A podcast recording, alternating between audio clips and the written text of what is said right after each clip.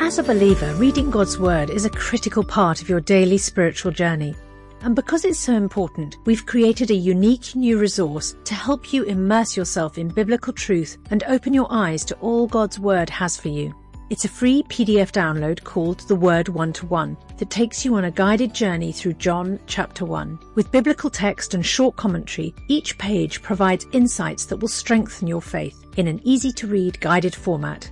There's truly no other resource like this. Download your free PDF copy today at premierinsight.org forward slash resources. That's premierinsight.org forward slash resources.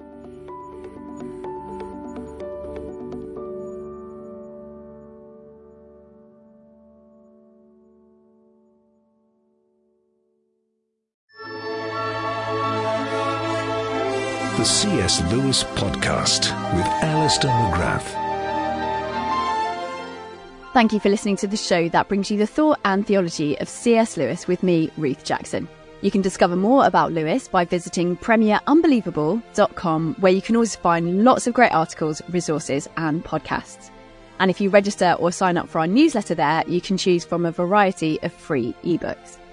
And if you enjoy listening to the C.S. Lewis podcast, then please do consider rating and reviewing it.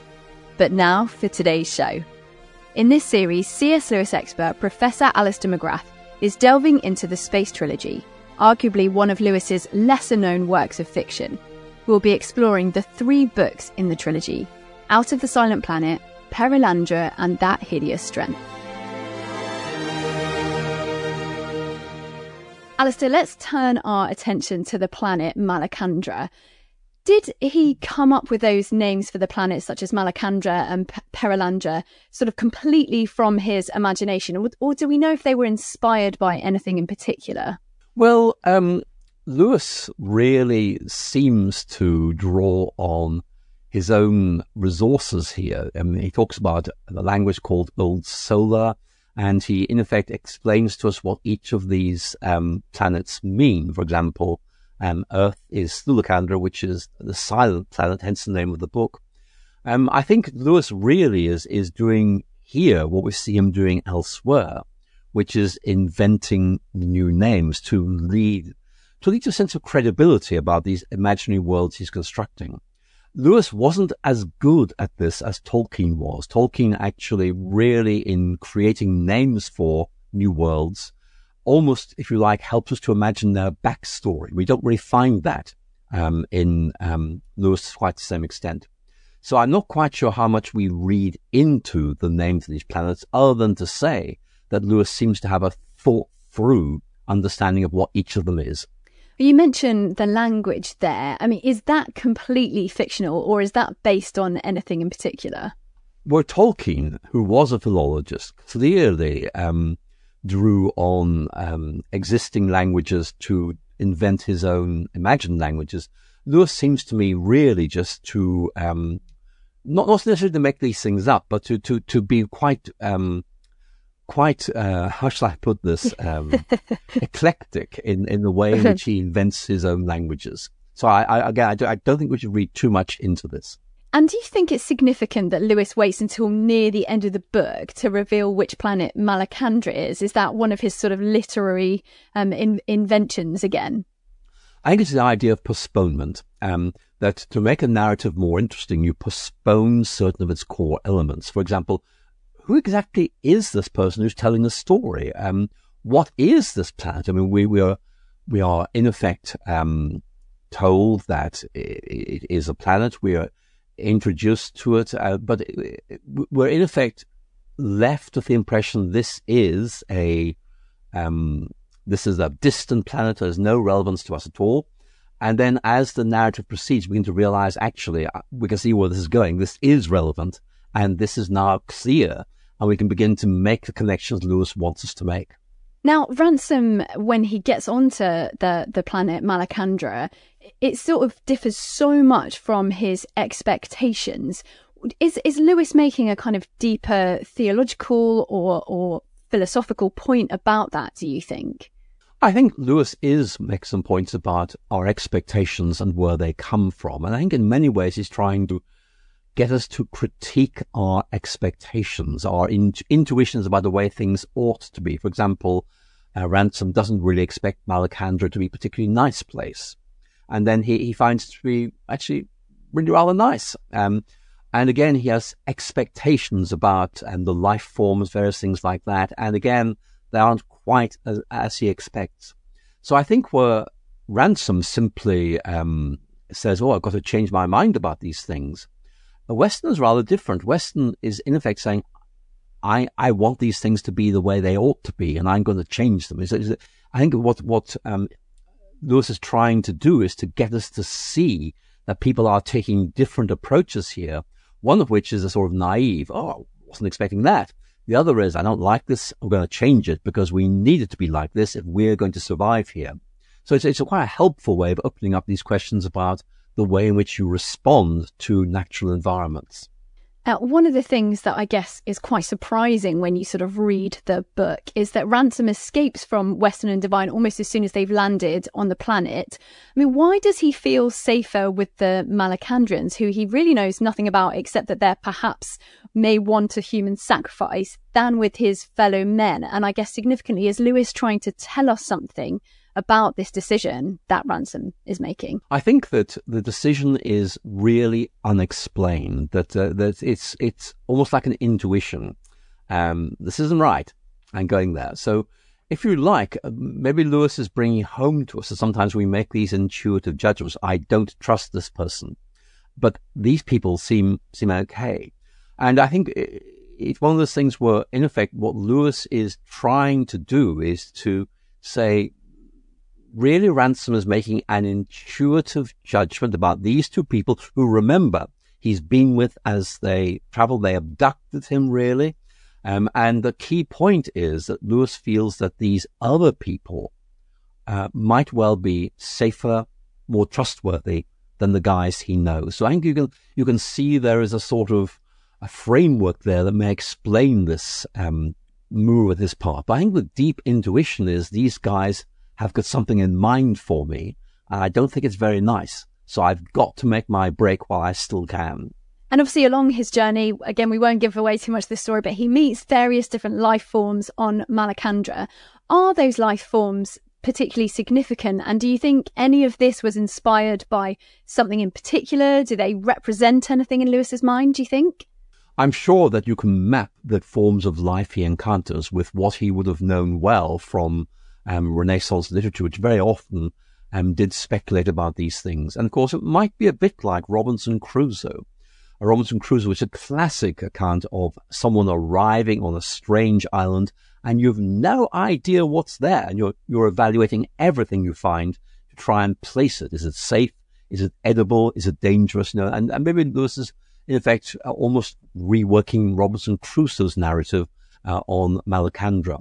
But I think there, there is something going on here, which is, um, if I can put this, Ransom's intuitive judgment. There, there's this form of life which seems to be lower, and this form which seems to be rational and hence higher.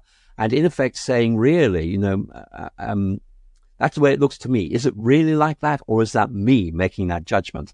I think that's an important point that um, Lewis recognizes that, that there's certain life forms he finds it easier to relate to uh, but wonders whether that says something about the life form or about him. Before we rejoin the rest of today's podcast, I've a very special offer for you to help you have an even more meaningful spiritual experience this Easter. As you know, N.T. Wright is without doubt one of the greatest Christian thinkers and apologists of our time, and some of Tom Wright's answers to questions about Jesus' death, resurrection and return are some of the most poignant and thought-provoking. That's why we've created a brand new downloadable devotional resource that's perfect for the Easter season featuring these questions and Tom's answers. This five-day devotional journey titled Jesus' death, resurrection and return is only available to friends like you as our thanks for your gift today. And remember, your support is truly critical to help keep resources and podcasts like Ask N.T. Wright Anything and Unbelievable going strong because this ministry is completely funded by friends like you. So please give the very best gift you can today and make sure to download your copy of Jesus' death, resurrection and return devotional at premierinsight.org forward slash C.S. Lewis. That's premierinsight.org forward slash C.S. Lewis. Thank you. Well, yeah, because that's a really interesting thing, isn't it? Is this distinction between rational and non rational beings an important one for Lewis? And, and how does he unpack that in this novel? Well, in this novel, he, he unpacks it in a number of ways. One is by looking at the way in which these life forms relate to each other. The other is the way in which he relates to these life forms. And I think the narrative kind of way really, really gives you a, a, a deeper picture of the complexity of the situation and Lewis and um, Ransom's growing realization that he's perhaps made some some bad initial calls and needs to revise them. But I think it does feed very easily into a question we touched on earlier, which is the whole issue of vivisection. That um, Lewis, in many ways, you know, was very familiar with the justification of vivisection because it meant using lower life forms to help understand how higher life forms could flourish and benefit. And I think one of the conclusions Lewis came to was that we can't make this judgment, that actually, if we are a higher life form, we owe it to lower life forms to really respect them and help them to flourish. And I think you can see something similar going on here that, um, um, you know, we, we, we tend to make rather condescending and um, uh, self-centered judgments about other life forms. And Lewis is just saying, let's just pause here and ask whether it's quite as straightforward as we think. So, do you think Lewis was sort of assuming a, an intellectual hierarchy of humanity over some of this extraterrestrial life? I think that Lewis himself um, believed in what you might call a great chain of being, which is everything is interconnected, that everything has its right place. And therefore, although humanity is actually pretty much at the top of that particular tree, um, everything else is interconnected, and therefore you have to learn to respect every element of the bigger picture. Um, Weston takes a very different view, which is we're the top of the tree and we are the ones that really matter, and therefore we can exploit everybody else um, for our own particular ends. So what Lewis is getting at here, I think, is you need a bigger picture to help you realize that the simple view we're at the top, everything else is, is, is exploitable. Actually, that's not good enough. We, we, we, it's not that simple. And Lewis is trying to say the Christian doctrine of creation is really not about exploiting creation, but about having to look after it because we have been placed on top of it because we are responsible and accountable. It's not about humanity being omnipotent. It's about we have responsibilities towards those that are lower down the scale than we are. Alister, the way that Lewis describes Ransom's first encounter with one of the Malacandrian creatures, um, a, ho- a hross, if that's how you pronounce it, um, might sound strange to modern ears. This is what it says. It was foolish, frightening, ecstatic, and unbearable all in one moment. It was more than curiosity. It was like a courtship. Like the meeting of the first man and the first woman in the world, it was like something beyond that. So natural is the contact of sexes, so limited the strangeness, so shallow the reticence, so mild the repugnance to be overcome compared with the first tingling intercourse of two different but rational species. What do you think Lewis is, Lewis is trying to convey here? Does he purposefully use words that seem to be reminiscent of sexual attraction, do you think, Alister? Well, he's clearly um, picking up on the Genesis creation narratives. And he, he is trying to get across the idea that there's some kind of attraction or mystique or something, which in effect uh, means Ransom feels drawn to this. And Lewis's language is saying, I can't really put my finger on precisely what this is, but it seems natural. It just seems um, okay. And the way he phrases it, you know, that um, use words like strange or reticent, um, uh, uh, and in effect, it's all about overcoming barriers. But I think the point that Lewis is bringing out here is that that barriers are relatively easily overcome if you are drawn to something or someone. Now, Lewis is, I think, beginning to tease out the question, what is it about human beings that means we are drawn to something else? Is it for sexual purposes or is it because, in fact, we feel here is a kindred spirit who actually we can relate to and thus live in harmony with and try and find a, a, way of relating to them which is appropriate to our own distinct identities. So it seems to me it's quite a rich passage that um, opens up opens up some very helpful discussions. And Ransom has quite an interesting conversation with the Hrossa about love and sex, doesn't he? I mean, are these concepts purely fictional, or was he sort of basing some of that conversation on existing ideas at his time, like during his time? Well, during the 1920s, there were some who said that um, sex was simply a means of reproducing, and therefore it was something that was done only when necessary. And I think what, what's happening here is that um, Lewis is, how shall I put it, um, trying to trying to tease out what it is about the way in which we are drawn to or relate to other people, other creatures, and and what purpose and outcome is. And clearly, um, Lewis isn't really advocating some kind of interspecies interaction. It's something deep. It's it's almost as if as if Ransom feels he belongs here, that, that he can have some sort of relationship with these creatures, even though they are different. And it feels like um, a form of attraction he already is familiar with, but it doesn't seem to be appropriate here, and yet it's happening. It's sort of, um, I'm drawn to this. There's something about this that makes me feel part of this. And really, I think it's all about um, Ransom's growing sense of these creatures really matter. They're important. And therefore, in effect, um, setting him very much on a different trajectory than uh, Weston, who basically completely disregards them and sees them only as an impediment to um, to the survival of the human species.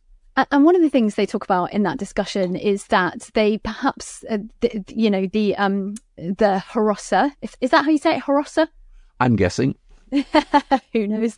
Um, they only seem to have sex in one or two years of their life, and then the pleasure is completed by kind of remembering that, and and it sort of grows over the years. I mean, is that something that would have been a concept that Lewis was drawing on, or, or again, is that just entirely fictional? I think that this is fictional. Um, remember, Lewis, Lewis made that point very, very clearly. But there are, there were some rather exotic people who took views similar to that. That in effect, um, at one two points, D.H. Lawrence talks about, um, in effect, the sex in the mind, where you simply recall something, something like that, to actually do anything. So it may be that Lewis is picking up on something that was in the wider culture at the time. Thank you for listening to the C.S. Lewis podcast with me, Ruth Jackson. Discover more about Lewis by visiting premierunbelievable.com where you can also find lots of great articles, resources, and podcasts. And do register there for the chance to win a free book. That's premierunbelievable.com. If you enjoy listening to the C.S. Lewis podcast, please do consider rating and reviewing it. Thank you for listening and see you next time.